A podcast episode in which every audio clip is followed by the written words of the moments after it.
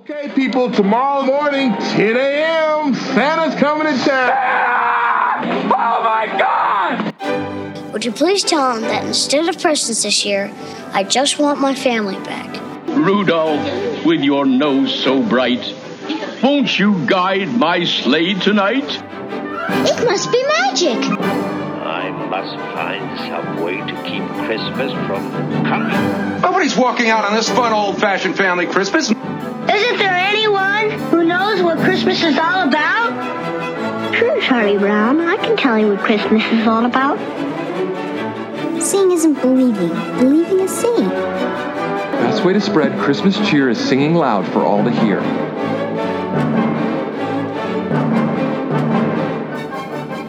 Welcome back to another bonus episode of Tis the Podcast, the podcast determined to keep the Christmas spirit alive 365 days per year, all year, every year. And thanks again for joining us for another installment of Another Christmas Story. This week's chapter, chapter 13, will be read to y'all by Mike Westfall of Advent Calendar House Podcast once again, I've talked about this before, but karma is a funny thing. I have been so on top of getting these chapters edited and put together and uploaded and ready to drop long in advance of the Thursday drop dates. And I thought for sure I'd have this episode done weeks ago because Mike Westfall, who is amazing, got me his chapter and, and edited it all together for me in advance of sending it to me, got it to me weeks ago. But here I am, 12:30 a.m. the morning of April 29th, recording this and putting this whole thing together, adding the music, my intros, outros, etc. So, again, I'll never brag about doing this in advance because it just results in me having late nights. But I wanted to make sure I did this tonight so you would have it when you wake up instead of midway through the day or on Friday, not only for my own OCD, because I like order and sticking to schedules, but also because I know a lot of y'all are really enjoying the story and I've been looking forward to Thursday morning commutes to hear the latest installment. So I hope you like this chapter you know, last week I bragged about what a hard act Scarlet would be to follow, but Mike Westfall, as I knew he would, hits it out of the park because he's awesome and hilarious, and I think you'll enjoy what he does with Chapter 13. So that's all the housekeeping I have for you this week. So with that, I'll kick it over to Mike. Enjoy. Hi, this is Mike Westfall, and Anthony told me to get all my plugs out of the way first. So, you can listen to my show, The Advent Calendar House, a salute to all holiday specials, but mostly the Christmas ones, located conveniently at adventcalendar.house. Got 12 new episodes coming in July. You can follow me on Twitter at FallWestMike. And I was on a recent episode of the Retro Network's Bracket Madness podcast to decide the second greatest music video of the 1980s. First is Thriller. First is always Thriller. But you're not here for any of that. You want to hear the next chapter of another Christmas story. So enough jibber jabber. Here we go.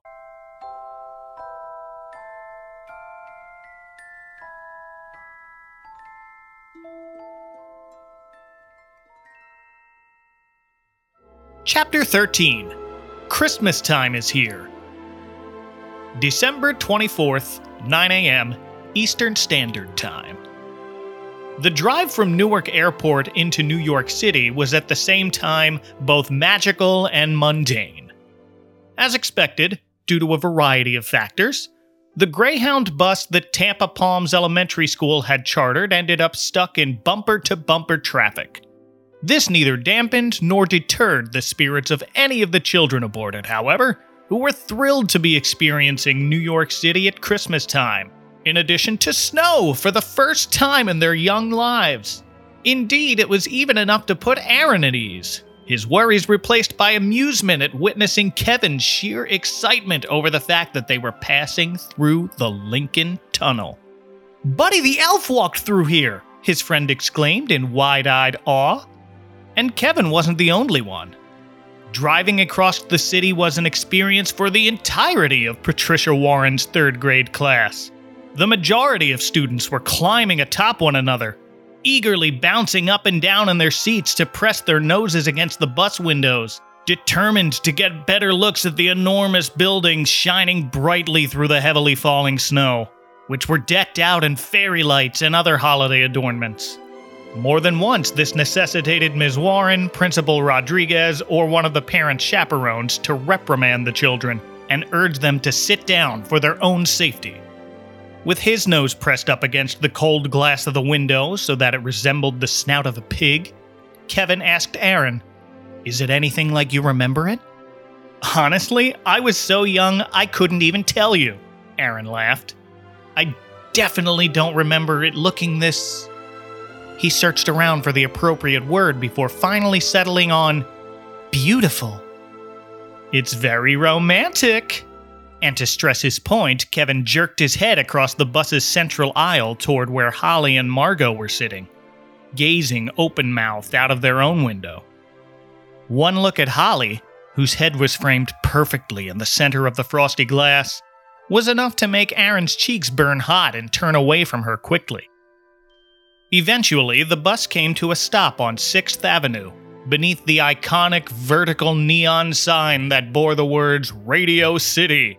Directly across the street from a display of giant red baubles positioned a little ways away from an enormous toy train, which in turn was a little ways away from a giant display of multicolored Christmas lights along the ground.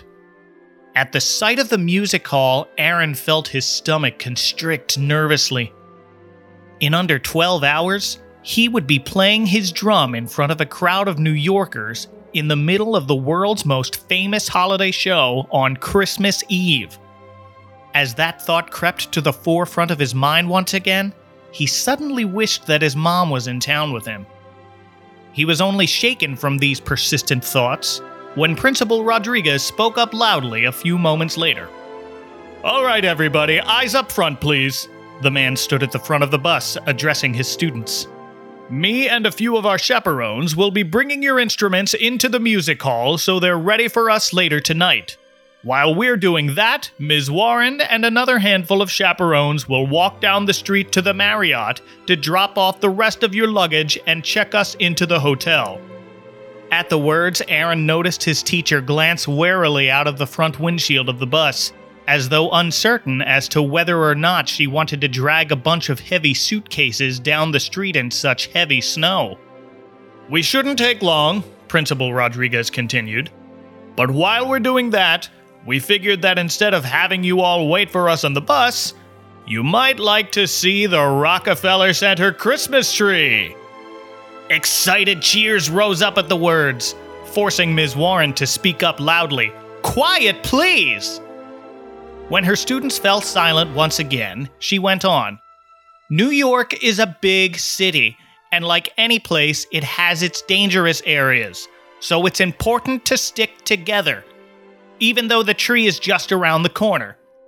If we let you do this, you must stay with your chaperones and do everything they say.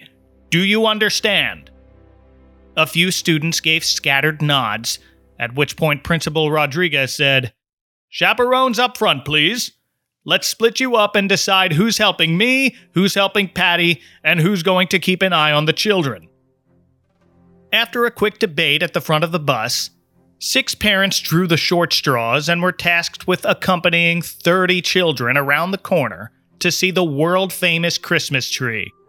Ms. Ringwald, Mrs. Garrett, Mrs. Brady, Mr. Howell, Mr. Tanner, and Mr. Jefferson. We'll meet back at the bus in 45 minutes, Ms. Warren called after the six parents and her students as they disembarked the bus, her voice oddly stifled by the swirling snow. As the group rounded the corner into Rockefeller Center for the first time, Aaron felt his mouth drop open in amazement and saw similar expressions mirrored on the faces of his classmates around him. The enormous Christmas tree loomed large above them, its colored lights sparkling brightly, illuminating the snowflakes falling around it. At the base of the tree, an enormous crowd of people were mulling around, trying to find the best angles at which to get pictures. Glancing at the parents in charge of chaperoning them, Aaron saw their faces fall slightly at the throng of people before Mrs. Garrett instructed weakly, All right, kids, please stick together. The words were barely out of the woman's mouth when the children took off as one, running excitedly toward the foot of the tree and the monstrous crowd that encircled it, fanning out into a wide net. Aaron and Kevin stayed cautiously toward the back of the crowd, hugging the perimeter of the waist high stone wall that looked over the teeming ice rink built into the sunken ground below. They observed the tree from this vantage point watching with mild amusement as their chaperones chased down their classmates. As Kevin craned his neck to glance up at the star that hung upon the tree's highest bough, he asked, How do you think they get the tree here? Paul Bunyan? Aaron joked. The Bumble? Kevin laughed. I bet it takes forever to decorate. I think my mom told me once that it takes all of November, Aaron replied. We watched the lighting ceremony on TV this year. It's amazing how many celebrities show up for it. Why wouldn't they? Kevin asked. Who doesn't love Christmas? Scrooge, Aaron pointed out. The Grinch. Burgermeister Meisterburger. Yeah, but they learn to love it, Kevin corrected, as though it were the most obvious thing in the world before pausing thoughtfully and conceding, well, at least Scrooge and the Grinch did. You know who else loves it? Holly. He jerked his head toward the crowd of people at the base of the ginormous Christmas tree. Scanning the crowd for whom his friend was indicating, Aaron finally managed to catch a glimpse of Holly and Margot through the legs of adults much taller than they were. Sighing deeply, he asked Kevin, Why do you care so much about me and Holly? What kind of a friend would I be if I didn't? Kevin asked, confused, as he straightened his glasses. You like her, don't you? Yeah, but then you should tell her, Kevin interrupted. As a friend, maybe. Maybe as something more, Kevin pushed. You'll never know if you don't talk to her. Go on. He nudged him gently. You couldn't ask for a more magical moment to do it. He motioned around them wildly. Glancing back at Holly, Aaron silently conceded to himself that his friend had a point. He mentally steeled himself to walk over to talk to her about how he felt. But before he could move in that direction, somebody tapped him on the shoulder. Rankin! Aaron and Kevin exchanged a wary look and turned as one to face Chris and Daniel, who had sidled up beside them. What do you two want? Aaron asked glumly. I wanted to show you something, Daniel said matter of factly and from within his jacket pocket, he withdrew a crumpled piece of paper and pressed it into the palm of Aaron's hand. Aaron and Kevin exchanged a curious glance before unfolding and staring down at it, doing their best to ignore the snickering of Chris and Daniel as they did so. There was a crudely drawn, yet horrifyingly unnerving sketch of some sort of demonic entity upon it. The hairy creature had curled ram like horns atop its head, and long fingered claws for hands. A forked tongue stretched out of its open mouth, in which fangs were visible, and stretched all the way down to the ground, curling past its hooved, cloven feet. In Aaron's mind, it looked similar to a satanic, anthropomorphic goat.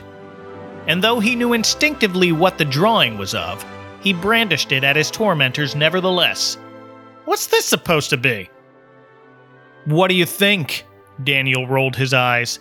That's what Krampus looks like. Scary, right? No, Aaron lied.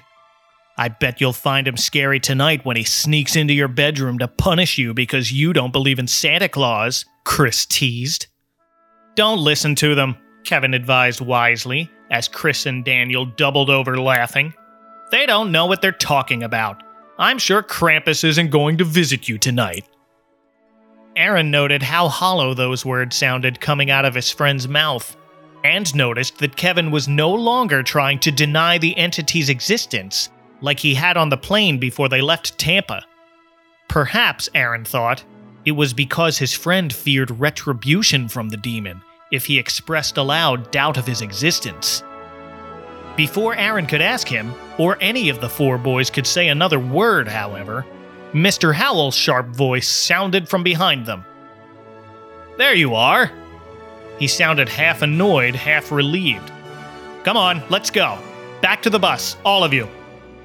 And as they silently followed the tired looking man, Aaron discreetly folded up the picture of Krampus and shoved it into his pocket. A gust of wind blew through the plaza at that moment, and Aaron pulled his coat more tightly around himself, his mind racing with worry once again. Once everyone had piled onto the bus, and it lurched yet again into the crowded New York City street, ambling downtown in the direction of Macy's, Aaron closed his eyes and allowed his troubled thoughts to consume him completely. The image of Krampus burned into the forefront of his brain. Beside him, Kevin sat in silent awe as he stared out of the window at the buildings passing by them outside.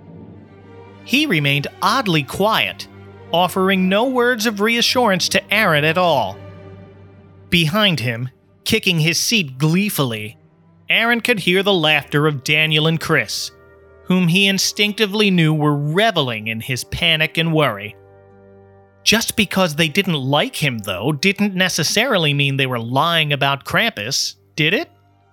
He was shaken from his thoughts when, somewhere behind him, one of his classmates shouted loudly, Can we visit FAO Schwarz? What's that? Another student inquired from the front of the vehicle, before Ms. Warren or Principal Rodriguez could address the first question.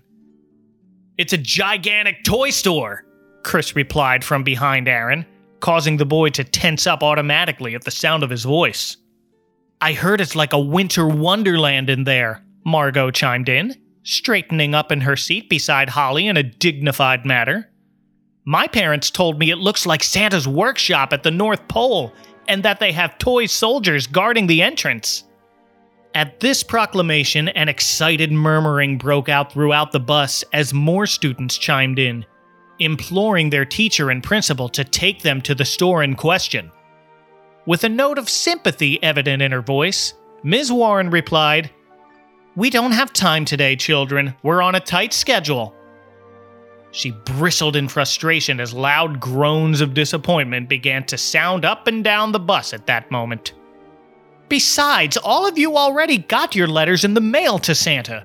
What's the point of going there and looking at a bunch of new toys that you had no idea existed if Santa won't bring them this year? A few of the parents chuckled at the statement, but Daniel was having none of it. Standing up to peer over the back of Kevin's seat, he shouted his rhetorical question at the teacher What's the point of visiting Santa and Macy's if he already knows what we want? And whether or not he's going to bring us gifts this year? As more students began to voice their disagreement, Principal Rodriguez rolled his eyes. Raising his voice, he snapped, Sit down, Daniel. Is that any way to speak to your teacher? It's fine, Ms. Warren assured him before staring at the bus wearily. We're in New York City until the 28th, which means after tomorrow, which is obviously Christmas, we have two whole days to explore the city. I promise you that we'll be sure to stop at FAO Schwarz at some point, all right? Aaron's stomach sank at the words. He wasn't staying with the rest of his class at the hotel, nor taking part in the rest of the field trip. He would be going home with his grandparents after that evening's performance at Radio City. Who knew if he'd get the chance to see the iconic toy store before he flew back to Florida? It seemed that his tormentors were following the same line of thinking, because Daniel kicked his seat hard and said loudly, Don't worry, Rankin, we'll be sure to pick up something nice for you. Aaron's face turned beet red as scattered chuckles echoed up and down the length of the bus. To his left, Kevin rolled his eyes exasperated as Holly stared pityingly at him on his right. He didn't get the chance to reply for himself, however, for Principal Rodriguez snapped, Daniel, knock it off! What did we talk about? Daniel rolled his eyes, annoyed, and crossed his arms across his chest in defiance as he sank down into his seat.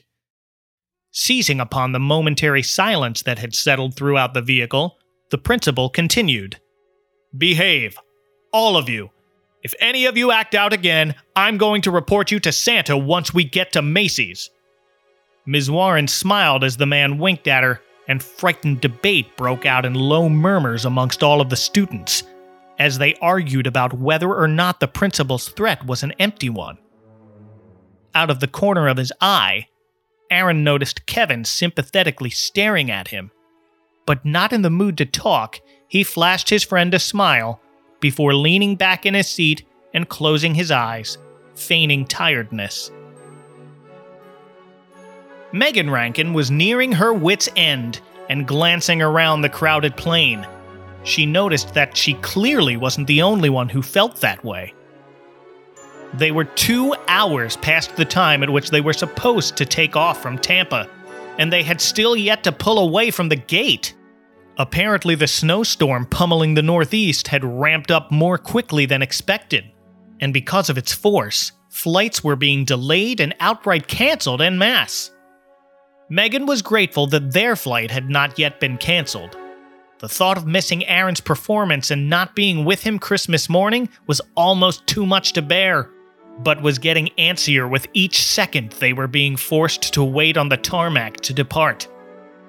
Amy had been dozing on and off in her lap, and Megan knew that would end up being bad news for her fellow passengers, who were already buzzing with annoyance because it meant that her daughter would be keeping them up with her crying if they ever did manage to get off the ground.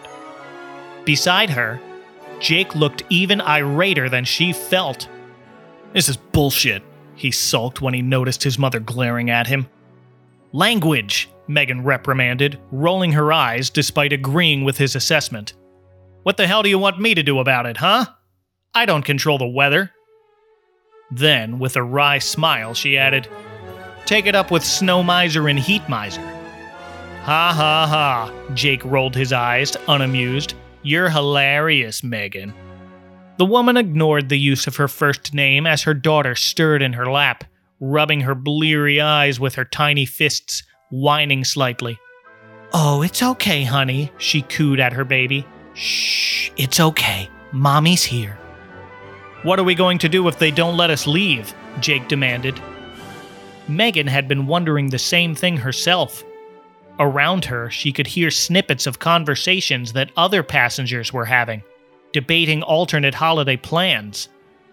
Before she could reply to her son, however, the voice of the plane's captain began to echo up and down the length of the fuselage over the loudspeaker. Ladies and gentlemen, this is your captain speaking. Air Control has just granted us a Christmas miracle by giving us the go ahead to depart for Newark. Cheers rose loudly from the passengers as a huge sense of relief swept through Megan. Turning toward Jake, she winked at her smiling son. See? She placed a hand on his knee. Everything has a way of working out in the end, Jakey. New York, here we come, her son replied ecstatically, eliciting a genuine laugh from his mother. I'll do my damnedest to get you all where you need to be in time for the holidays, the captain continued with his announcement. Flight attendants, please prepare for takeoff. Ladies and gentlemen, please buckle your seatbelts and keep them fastened for the duration of the flight. It's going to be a bumpy ride. Though Megan hated flying, oftentimes becoming nauseous when there was bad turbulence, she couldn't care less at that moment about the prospect of a rough flight. She was too thrilled that she, Jake, and Amy would make it to New York in time to surprise Aaron in time for his big performance. And with that happy thought at the forefront of her mind, she kissed the top of Amy's head as she fastened her seatbelt over both of their laps. Thanks for that, Mike, and thanks for saving me time by putting it all together and editing it yourself. That was awesome and helpful and prescient since it is nearly 1 a.m. the morning this drops, and it probably would have added another hour or so to the time I'm awake working on this. But seriously, everyone, wasn't Mike great? He had a tough act to follow, but like each of our readers has done this year, he has raised the bar. Every single participant who's helped to bring this story to life so far has brought their A game and has knocked it out of the park. So I am thankful to Mike and all of them. And I'm thankful to all of you who tune in each and every week to go on this journey with these characters that have sprung forward out of my head. So please keep the feedback coming. And please, if you're enjoying the story, consider sharing it with your family and friends on your social media feeds in order to get it in front of as many ears as possible, or as many eyes, because the text of each chapter you hear is made available on our website each week as well. So if reading is more of your thing or more of their thing, they can read our weekly installments at www.tisthepodcast.com. And if you enjoy Tis the Podcast proper, if you ever want to comment on a movie or television show that we discuss, give us feedback on a specific episode, comment on this book, or just interact with us and listeners of the show in general, check out our social media feeds. All you have to do to get to each one is go to www.tisthepodcast.com slash Facebook, Twitter, Instagram, Reddit, or Facebook group. Our Facebook group is by far the most active of our social media pages. It's busy year round and not just with Christmas chatter, although that's obviously our primary focus. There's plenty of talk about pop culture, movies, TV shows, memes, comics, and other holidays as well, especially those Burr month holidays like Halloween and Thanksgiving that lead up to Christmas itself.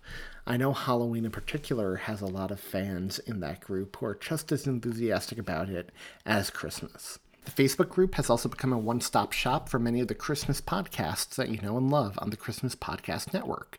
So not only will you find new episodes of Tis Podcast there and get to interact with Julia, Tom, and myself there, but you'll also find new episodes of Totally Rad Christmas, Christmas Clatter, TGI Podcast, A Cozy Christmas Podcast, Mike Westfall's Advent Calendar House Podcast, all of your favorites posted there as well, and find all the hosts of said shows you know and love on the website too, always willing to interact with anyone and everyone about anything.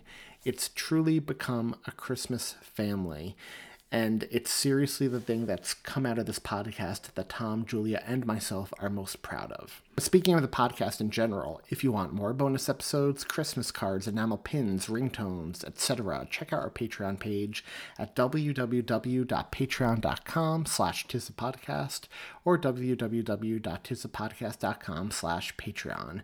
For as little as $1 a month, you can get full-length bonus episodes of the show. This past week, I recorded an episode with Matt Urich of TGI Podcast in which we discussed Space Jam in anticipation of a Space Jam A New Legacy coming out in a few months' time, and that episode will be available to you within the coming days. The night I'm recording this, or the morning I'm recording this, April 29th. So last night, April 28th, I recorded our first Burr month Halloween themed scary movie episode with Todd Killian of Christmas Clatter, Jerry Davila of Totally Rad Christmas, and the always hilarious Michael Christelman, in which we discussed Rob Zombie's 2007 remake of Halloween. You won't be hearing that one until October, but it's on its way. And tonight, April 29th, I'm recording a bonus episode with Ron Hogan a film strip podcast and his friend Lindsay, in which we'll be discussing the Conjuring franchise in honor of The Conjuring 3, The Devil Made Me Do It, coming out in early June. So that will drop sometime in May. And there's plenty of content already up there, plenty of more stuff planned to drop between now and the end of the year. So if you're not a patron yet, now is really the time to join, because I promise you we have lots of good content coming up. But there are also other ways to help the podcast besides subscribing to Patreon and engaging with us on and sharing our social media pages. You can help the show in a free way by leaving us a review on iTunes because every new review helps new listeners to find us and helps us to spread the Christmas cheer 365 days per year. Coming up on the main show this upcoming Monday, May 3rd. Can you believe we're in May already? It's crazy. You'll get to hear our episode in which Tom, Julia, and myself discuss the 2016 film Almost Christmas. And on Tuesday, the three of us will be recording our episode on the Disney midquel Beauty and the Beast The Enchanted Christmas. Before that drops in your main feeds on May 10th, however, next Thursday, May 6th, You'll get to hear chapter 14 of Another Christmas Story, which Kendall Farrae will be reading to y'all. In it, you'll catch up with the college students Elizabeth Meyer and Noah Clarke. So keep your eyes on your podcast feeds for that. So, once again, thank you all for your love and support. We couldn't ask for better listeners in the world than all of you. You're truly the best. We're so lucky we get to consider a lot of you legitimate friends and many of you family on top of that. So do your homework, watch Almost Christmas. And with that, I'm going to kick it back over to Mike Westfall to reveal a very important message to y'all. This chapter of Another Christmas Story was recorded in fabulous Four Corners, Florida by yours truly, Mike Westfall, leaving you with some good news. If you're listening to this on the day it drops, there are only 240 days till Christmas. And there is no better way to follow that. So get pumped, and until Monday, y'all, have a great weekend.